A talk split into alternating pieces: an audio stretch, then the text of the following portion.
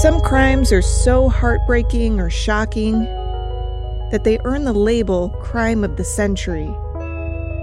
But the stories that made headlines in decades past aren't necessarily remembered today. I'm Amber Hunt, a journalist and author, and in each episode of this show, I'll examine a case that's maybe lesser known today, but was huge when it happened. This is Crimes of the Centuries.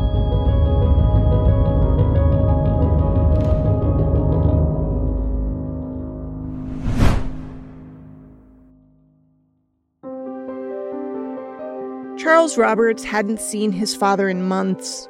On the surface, that wouldn't have been too odd, considering that both men were grown and both regularly left their hometown of Gilmanton, New Hampshire, for months long stints as sailors for the U.S. Merchant Marines.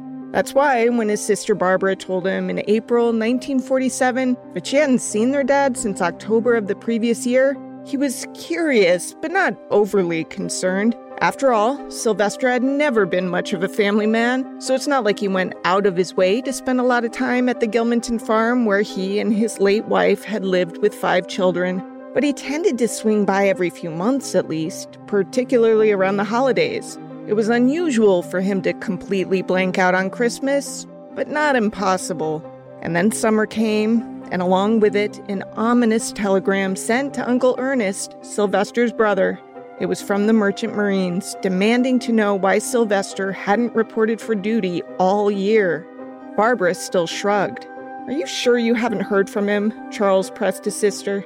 Barbara insisted she hadn't. Her little brother, William, the only other child still young enough to live at home, backed her up. Finally, in September, Charles pressed yet again, and the truth finally came out.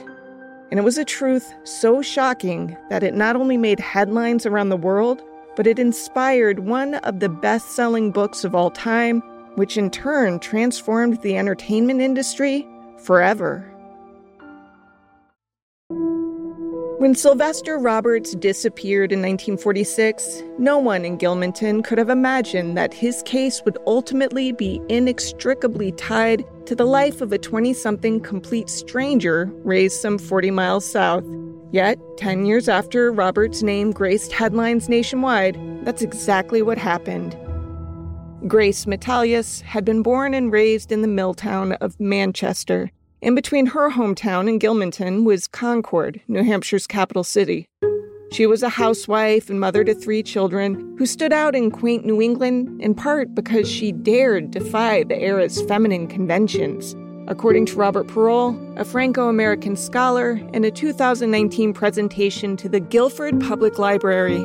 How she did that was by wearing plaid flannel shirts, jeans, and sneakers, not to mention uh, smoking, swearing, and drinking.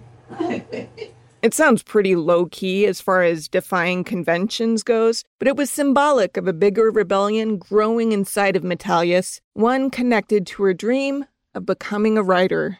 But before we talk about that development, let's back up and talk about the case that inspired Metalious's most famous and controversial book, The Murder of Sylvester Roberts. The Roberts family technically lived just outside of Gilmanton on a small farm in the weirdly named community of Gilmanton Ironworks. Patriarch Sylvester wasn't very interested in farming, but he'd immigrated from Birmingham, England, and, well, it seemed the thing to do. After all, older brother Ernest was a successful chicken farmer on nearby land, and anyway, it was easy to find dirt cheap land in New Hampshire at the time. So that's what he did, and he and wife Marjorie settled there in 1927. By then, they'd had four of their five children. The youngest, Billy, would be born on the farm in 1931. It wasn't an easy life, but the Roberts family aimed to make do by raising sheep, meant to supply wool to small New England mills. As soon as the kids were old enough to walk, they had chores around the farm. Unfortunately, though, the land just didn't grow much. Because the farm was sort of tucked away in some woods, a lot of the land didn't get enough sun. Pretty much, the family did just well enough to get by. Their cows produced milk for the family, but none extra to sell. Their sheep brought in some money, but nothing like the windfall Sylvester had envisioned when he moved there. Life got immeasurably harder for the family in 1938 when Mother Marjorie fell ill. Though she had two daughters, and though the oldest was a teenager also named Marjorie, Mother Marjorie called 11 year old Barbara to her deathbed to relay some important instructions. Barbara, she said, was now in charge of her little brother Billy, who at the time was just five years old. Barbara's mother died soon after that talk. She was only 40 years old. Barbara took her brother raising responsibility very seriously, and she did a lot more than that to boot. She basically became the so called woman of the house, cooking dinner and keeping the place clean. In 1942, with the start of World War II, the three men of the family, Dad Sylvester and sons Charles and Robert, all registered for the draft and joined the Merchant Marines. The name is confusing because you would assume the organization was affiliated with the military Marines, but no. The Merchant Marines were civilians in charge with transporting cargo. From an old newsreel Every day in every port, these unsung heroes of the Merchant Marine are signing up for service. For planes must be delivered overseas. Guns must be transported to new fronts. Torpedo boats must be sped to combat areas. And trucks, trucks, trucks. It was a way to join the fight without having to do any actual fighting. America's victory fleet, delivering the goods that will win the war. The men would be away for months at a time. Billy, of course, was too young to join. He turned 11 in 1942. By then, Marjorie, the oldest daughter, was 18 and getting married, while Barbara was turning 16. Barbara didn't mind tending house alone. In fact, life was just all around better when her father was away. Because though Barbara never told anyone, she had a secret. Sylvester was not a kind man. He routinely got drunk and beat his children, and worse. When he did come home, he didn't give Barbara and Billy much notice. What he would do is send a telegram saying, Hey, I'll be there in a few days. Barbara was expected to pick him up at the train station when he arrived. Otherwise, he'd have to trek the nearly 30 miles from the station to his farm, and Sylvester told Barbara flatly that if that ever happened, he'd straight up kill her. This is how one year passed for the Roberts family, and then another, and another. Then, on the fifth day of June 1944, just as you see them here, a fleet of more than 4,000 ships put out from England. This was D Day. The war dragged on, as did life on the Roberts farm. Barbara raised Billy, occasionally endured her father's return trips home, and celebrated when he left. Before Barbara knew it, four years had passed. Now, Barbara didn't have much for herself and Billy. Her father and brothers sent bits of their paychecks home, but that didn't add up to much. So Barbara got a job in a local general store and felt lucky that she at least had access to the family car, even though it wasn't a great one. In December of 1946, the thing had crapped out on Barbara, so she had taken it to a local garage to get fixed. It just so happened that it was still in the shop when she got an unexpected telegram announcing that her father was coming home. Barbara began to panic. This is from the book The Peyton Place Murder by Renee Mallett. There was no chance the telegram could be anything other than unwelcome news from Sylvester. Sylvester never wrote normal letters, rarely made any phone calls, and was the only person to ever telegram the home. Barbara was in a panic, knowing that Sylvester, abusive even in the best of times, would be coming home enraged. Even though the 19 year old had a couple of days to prepare for her father's arrival, she felt so paralyzed by fear that those days were a blur. She knew her dad would be furious that the car had broken down, and even though that wasn't Barbara's fault, she knew she'd be the one to pay for it. And she didn't want to, not this time. So instead of coming up with a game plan to pick her father up from the station, she floated through the subsequent days in something of a stupor, just going through the motions of her routine as though on autopilot. She went to work, she was polite to her customers, she took care of her brother. Later, when people would look back on those days and ponder her behavior during them, they wouldn't flag much that seemed amiss. Maybe she was a little quieter than usual, but not by much. Maybe she seemed a hair preoccupied, but Christmas was fast approaching. Who didn't seem preoccupied around the holidays? I sure hope you got all your Christmas shopping done. It's pretty hectic rushing off at the last minute to take care of Uncle Charlie or Aunt Bertha or Cousin Sam. There was only one person outside of the Roberts family who should have had an inkling, and that was the police chief. And also the school janitor. Strangely, people in small towns sometimes wear many hats. Anyway, back in October, so about two months earlier, Barbara had confided in Frank Doust that her home life was unbearable. He had stopped by the general store, called Knuckles, to pick up a loaf of bread on his way home from work and found Barbara alone, crying. When he asked what was wrong, she tried to pass it off as stomach pains, but Doust had sensed there was more to it than that, so he pressed. Bit by bit, she began to share with him that every time her father came home from the merchant marines, he was violent. She worried about what Sylvester would do to her, and even more so to her younger brother. Barbara told Doust, quote, You have no idea the kind of life I lead when my father is home, end quote. Doust, while polite, had basically shrugged it off. Kids, you know. They're always being so melodramatic. Still, he'd been kind enough to Barbara that when the night finally came for her to pick up her father from the train station, she sought the chief's help. It happened December 23rd, Christmas Eve Eve. Barbara's telephone rang before dinner time. Normally, what would have transpired would have gone like this Sylvester called and demanded she get him. Barbara would agree and pick him up and then she and little brother Billy would endure days of unpleasantness at best and abuse at worst before Sylvester hit the seas again. This time, Barbara didn't answer the phone at all.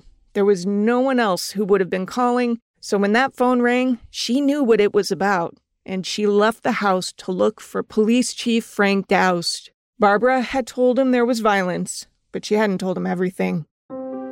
He'd been kind and concerned enough that she felt certain he would help her if he knew just how bad things really were.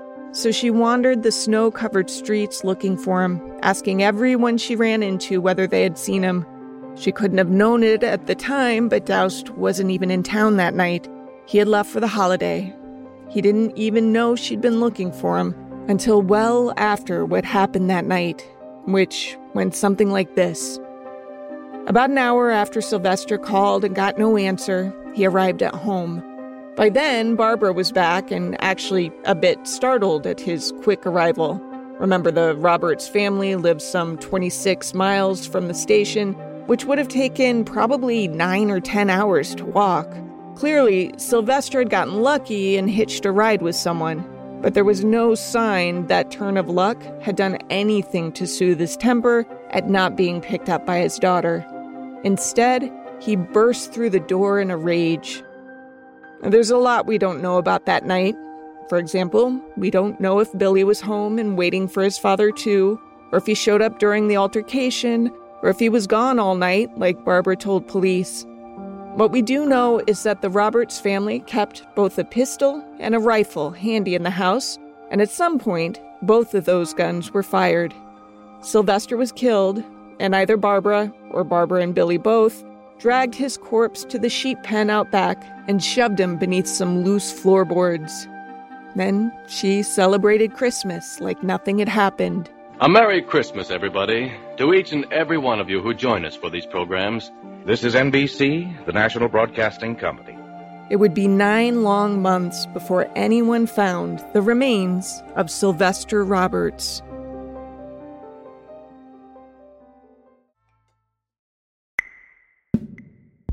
Once Barbara Roberts confessed to her brothers Charles and Robert, yes, that second brother's name really was Robert Roberts, she was ready to come clean to everyone.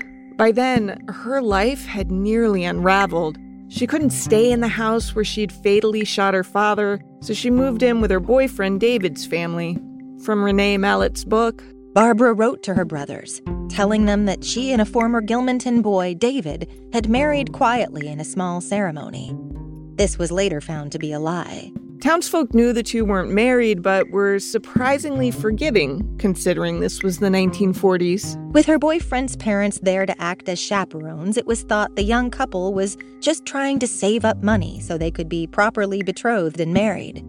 Only in hindsight would it look more like Barbara had been running away from something, instead of running towards a new future when she left the farm.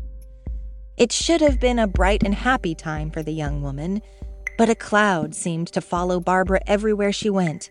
What she had done weighed on her every single day. She lost weight, she looked tired all the time, she seemed forgetful, but no one knew her secret until later, and so none of these red flags were, well, flagged. Not until Charles and Robert walked Barbara into the police station on September 5th, 1947, and announced she had something to say. She didn't sugarcoat it. I killed my father, she told an officer who was too green to know what to do with that information. He got a supervisor who was just as perplexed. Finally, Barbara was told to write down what happened. She wrote, quote, My name is Barbara Roberts. I live with my boyfriend's mother at Ashland.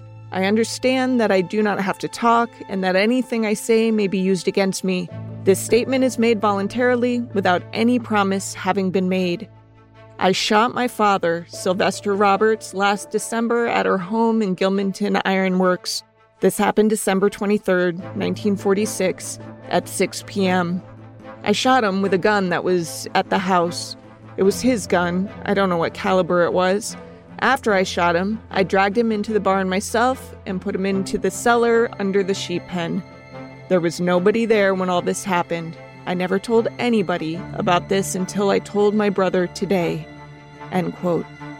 No matter how police looked at Barbara, however, they simply couldn't see a killer. Her story didn't quite make sense. It wasn't just that she was a young, pretty woman, though that was part of it. Barbara had a trim figure, dark hair, dark eyes, and ivory skin. She wore outfits that seemed out of place for someone of her class. These were smart fitted numbers that you would usually see on women bustling about big city streets, not on poor farm girls. Barbara also seemed just too calm about it all. She didn't sob as she told her tale or seem ashamed or beg forgiveness. She was composed and confident. This is what happened. This is how I did it. I did it alone. Let's wrap this up already. Skeptical officers pressed her, are you sure your little brother Billy isn't the real killer? You're just covering for him to protect him, right? No, Barbara replied. I did it. He didn't even know about it. Yeah, but he must have helped you move the body at least, the cop said. Barbara insisted no. I'm stronger than I look. I dragged that body myself.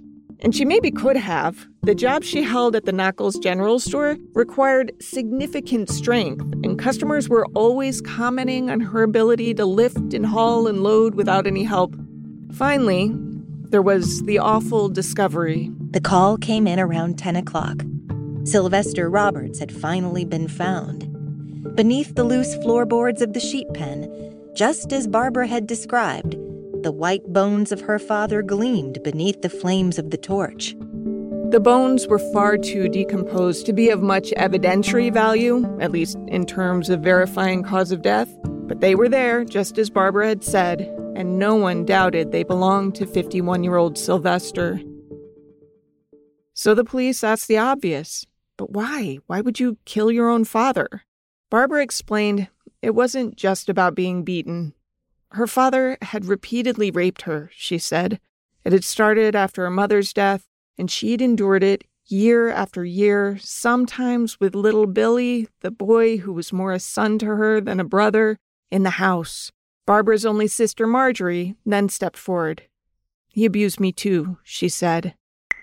The story became fodder for the local papers, with Barbara described as a pretty New Hampshire girl the attractive Gilmanton Ironworks girl, a ladylike girl, pretty and popular and comely.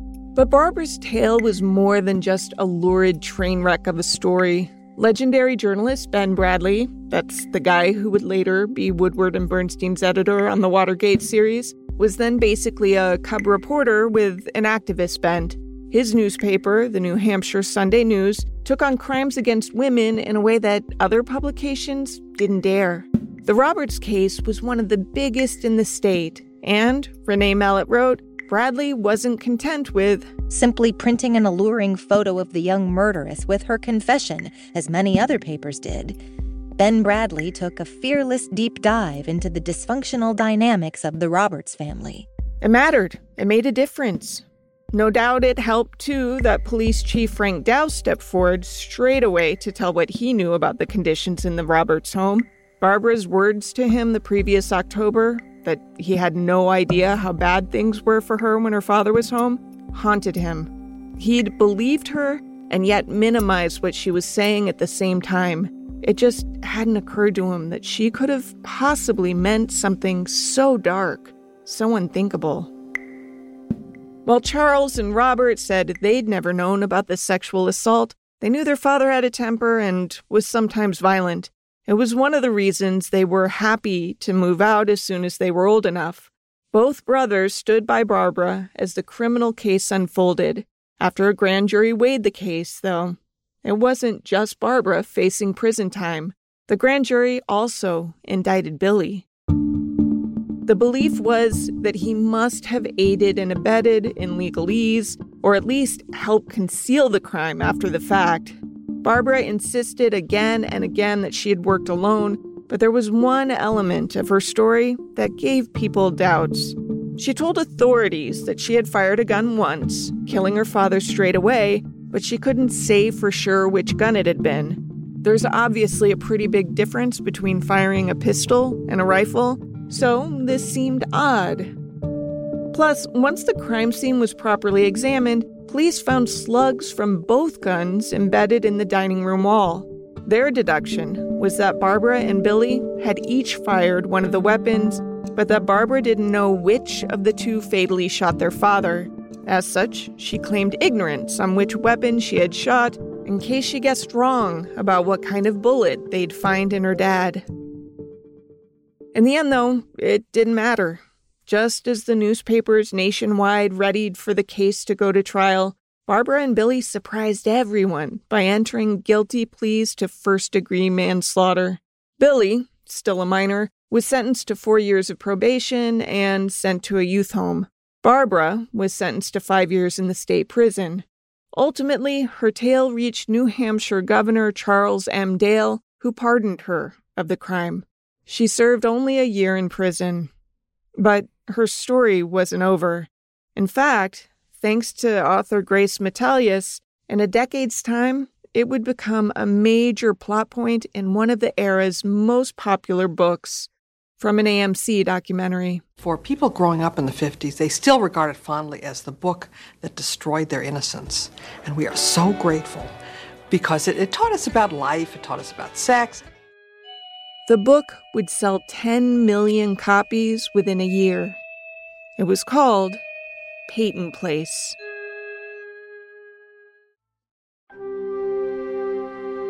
For those of us who didn't grow up in the 50s, the name Peyton Place might still ring a bell, but maybe not because of the book. Maybe it's because of the movie. Allison! Come back here immediately.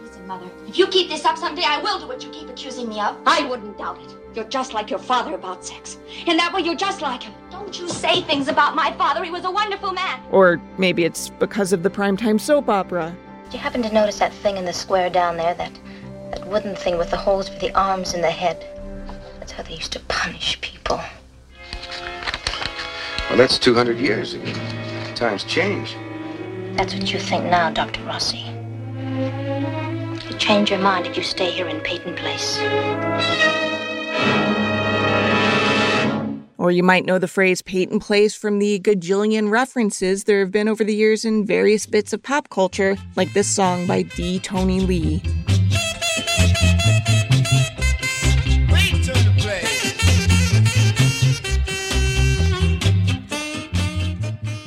The book might still have been written if author Grace Metalious had never learned of Sylvester Roberts' murder, but who knows if it would have been the crazy smash success that it was. That's because Metalious pulled one of the major plot points straight from the headlines. In the book, a young girl named Selena Cross is raped by her stepfather, and when he returns home after an extended absence and enters the house in an abusive rage, she kills him. Metalious actually wrote the storyline to be even more like Barbara Roberts' real life tale, and that Selena was raped by her biological father. But the one publisher willing to distribute the salacious book insisted that it be changed to stepfather. Apparently, real life was a bit too tawdry for the masses. Even with that change, the book was still wildly controversial in part because, as this AMC documentary explains, this was a point in history in which America was caught in the artistic stranglehold of the conservative 1950s. The controversy was further fueled by the fact that this taboo filled novel was written by a 32 year old mother of three, as is pointed out in this 1958 TV interview with Metalious. People are surprised, Grace, that a book so full of sex and violence could have been written by you, a housewife and mother of three children. Well, for heaven's sake, sex and violence is around all the time. This is, shouldn't be any surprise to anyone. But it was a surprise, an unpleasant one, according to most critics who dismissed it as borderline pornography. The book was banned in several states. Even in states that hadn't blacklisted the book, you might have trouble finding it because plenty of bookstores flat out refused to sell it. Instead of slowing sales, though, all of this outrage fueled the book's popularity, leading it to become one of the best selling novels of all time. Author Emily Toth. There were people who sewed pockets inside their jackets so they could keep their copy of Peyton Place there. Soon, Peyton Place became a recognizable phrase to mean a community that seemed wholesome and quaint on the surface, but in reality was teeming with dirty little secrets.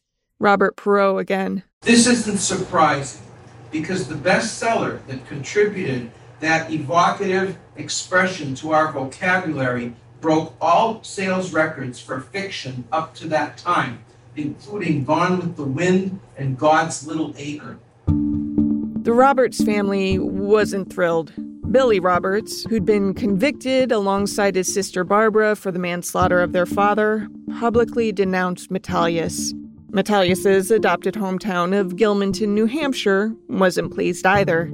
Some of her neighbors claimed to recognize themselves in her characters, even though Metalious had fictionalized the town in her book, and even went so far as to say in interviews that really, Peyton Place could be any small town in any U.S. state. But I've had a great number of letters from all 48 states in the United States, which say, in essence, I live in Peyton Place. So this couldn't possibly be construed to, to mean a small town in New Hampshire. I've always thought that was very unfair. Who were the people who said this? I've always thought that it was the people with the uh, guilty consciences. Metalious's story should be an inspirational one about a woman with no formal education writing an unbelievably popular debut novel and lifting her family out of near poverty, but it isn't. She refused to leave Gilmanton, but the town's rejection of her was rough. She'd already been a drinker, but after getting filthy rich from her book, she lost herself in the bottle. Grace Metalious' life really fit the arc of a, a, bad tabloid story. She really could not cope with success and the criticism of herself, not only for her writing, but for her looks or for everything about her. She became a very, very heavy drinker. Peyton Place came out when she was 32. Uh, by the time she was 39 and a half, she had drunk herself to death. She had written a few more books by then, including a sequel called Return to Peyton Place. Though that book sold 4 million copies and was also turned into a movie, she just never found happiness. Toward the end of her life, she once said, If I had to do it over again, it would be easier to be poor. In that 1958 TV interview, she was certain that her book was a flash in the pan. Do you think that Peyton Place will be remembered? I doubt it very much. You don't very think much. you don't think that 25 years from now the name oh, Peyton heavens, no, will no, mean anything? Not at all. That's obviously not true. Not only was the book a monumental success, but the films and TV shows spawned from Metalious's book were groundbreaking too. If you remember season one's episode about Fatty Arbuckle, you'll recall that the still burgeoning film industry got panicked in the 1920s that it was going to lead millions down a path of immorality. And so by 1930, Hollywood had in place the Motion Picture Production Code, also known as the Hays Code, named after William H. Hays, who was president of the Motion Picture Producers and Distributors of America at the time. The Hays Code was a set of self imposed rules sparked by a few Hollywood scandals, one of the highest profile being the alleged rape and murder of actress Virginia Rappe, for which Arbuckle was charged, but ultimately acquitted. The code frowned upon a lot of things, including references to sexual behavior, depiction or description of adultery, portrayals of interracial relationships and homosexuality. The list was lengthy. Because of this, Peyton Place at first was considered unfilmable. It was a story so shocking, they said it could never be filmed. And yet, it was filmed with big movie stars attached just one year after the book hit stores. It was a case of perfect timing, as the crumbling studio system and a heavy influx of provocative foreign films were forcing the conservative Hays office to rethink its policies in fear of losing their power. The movie version was, of course, watered down a bit in some areas, but it still featured storylines that were unheard of at the time. Author Gerald Gardner. There were two abortions, uh, one murder, uh, successive uh, rapes of a 14 year old uh, schoolgirl by her stepfather. This was a huge deviation in an industry that not long before had insisted Lucille Ball be described as expecting because the word pregnant was vulgar. What's interesting to me, though, is that while Peyton Place is still remembered some 65 years after publication, the real life crime at the center of its small town story is largely forgotten. Most of the details I learned about the 75 year old murder were from contemporary newspapers, so stories published long before the fictionalized version was released and also the 2021 indie book, The Peyton Place Murder by Renee Mallett. Side note, the book was hilariously listed on Amazon as the number one seller in the cinematography category, which is mostly populated by how to GoPro books. In short, I could find plenty of documentaries about Grace Metalious and Peyton Place, but none about Barbara and Sylvester Roberts. And to be clear, that's not because there's dispute over whether the Roberts case served as inspiration. The first mention of the connection I found in newspaper archives came in July 1976 in a Boston Globe column called Ask the Globe. I did a column like this once for the Cincinnati Enquirer. Basically, readers write in with a question, any question, nothing's out of bounds or dismissed as dumb, and the newspaper would find and publish the answer. Well, in this 1976 column, someone ID'd only as JK from the town of Malden asked, What is the name of the town that the book Peyton Place was modeled after? The Globe replied, Peyton Place was modeled after Gilmanton, New Hampshire, the hometown of author Grace Metalious. The book was based on the murder of Sylvester Roberts by his daughter in 1946. Metalious never shied away from the connection either. She mentioned it to reporters, usually in a way that seemed to defend her writing. I mean, after all, it's kind of ironic that her book was blasted as salacious when in reality it depicted a tamer version of the Roberts crime. How can you accuse a writer of being too sensational when they're softening real life? But as Mallett writes, In 1956, even as reporters swarmed the small town of Gilmanton trying to show it was the real life Peyton Place, few showed any real interest in the murder of Sylvester Roberts. Today, I feel confident that we would have conservatively 2,000 headlines about the real murder behind this scandalous bestseller. But the mere existence of the book was enough to rattle the country in the 1950s, and its jump to the silver screen enough to upend Hollywood. People didn't want to stomach the additional weight of acknowledging that the book was based on real life especially when that would have undermined the narrative that Metalious was a backstabbing Pandora in blue jeans. So determined were her Gilmanton neighbors to distance themselves from Peyton Place and from the real life Roberts case that after Metalious died, they balked when her family buried her in town. Emily Toth. There were at least a dozen people who called, complained, carried on about having her buried in town there. And her, her daughter Marcia still talks about that with great grief and says, um, she was dead. Who could she hurt? I'm only sorry that after her, her death, they had to fight still to give her the respect that she always wanted. As for Barbara Roberts, she was released from prison with a full pardon in December of 1948. Three months later, she married her boyfriend, David Golden. The two stayed married for nearly 30 years until David's death in 1978. Barbara Golden, née Roberts, lived until the ripe old age of 89, dying in obscurity in 2016. There's one more postscript to this story. The Roberts case wasn't the only real life murder with Peyton Place ties, but that story is for next week. To research this story, I read all the contemporary news coverage and genealogical research I could find, plus gleaned info from Renee Mallett's book, the full title of which is The Peyton Place Murder The True Crime Story Behind the Novel That Shocked the Nation. Grace Metalious info was easier to find, though the AMC episode of Backstory about Peyton Place was especially helpful.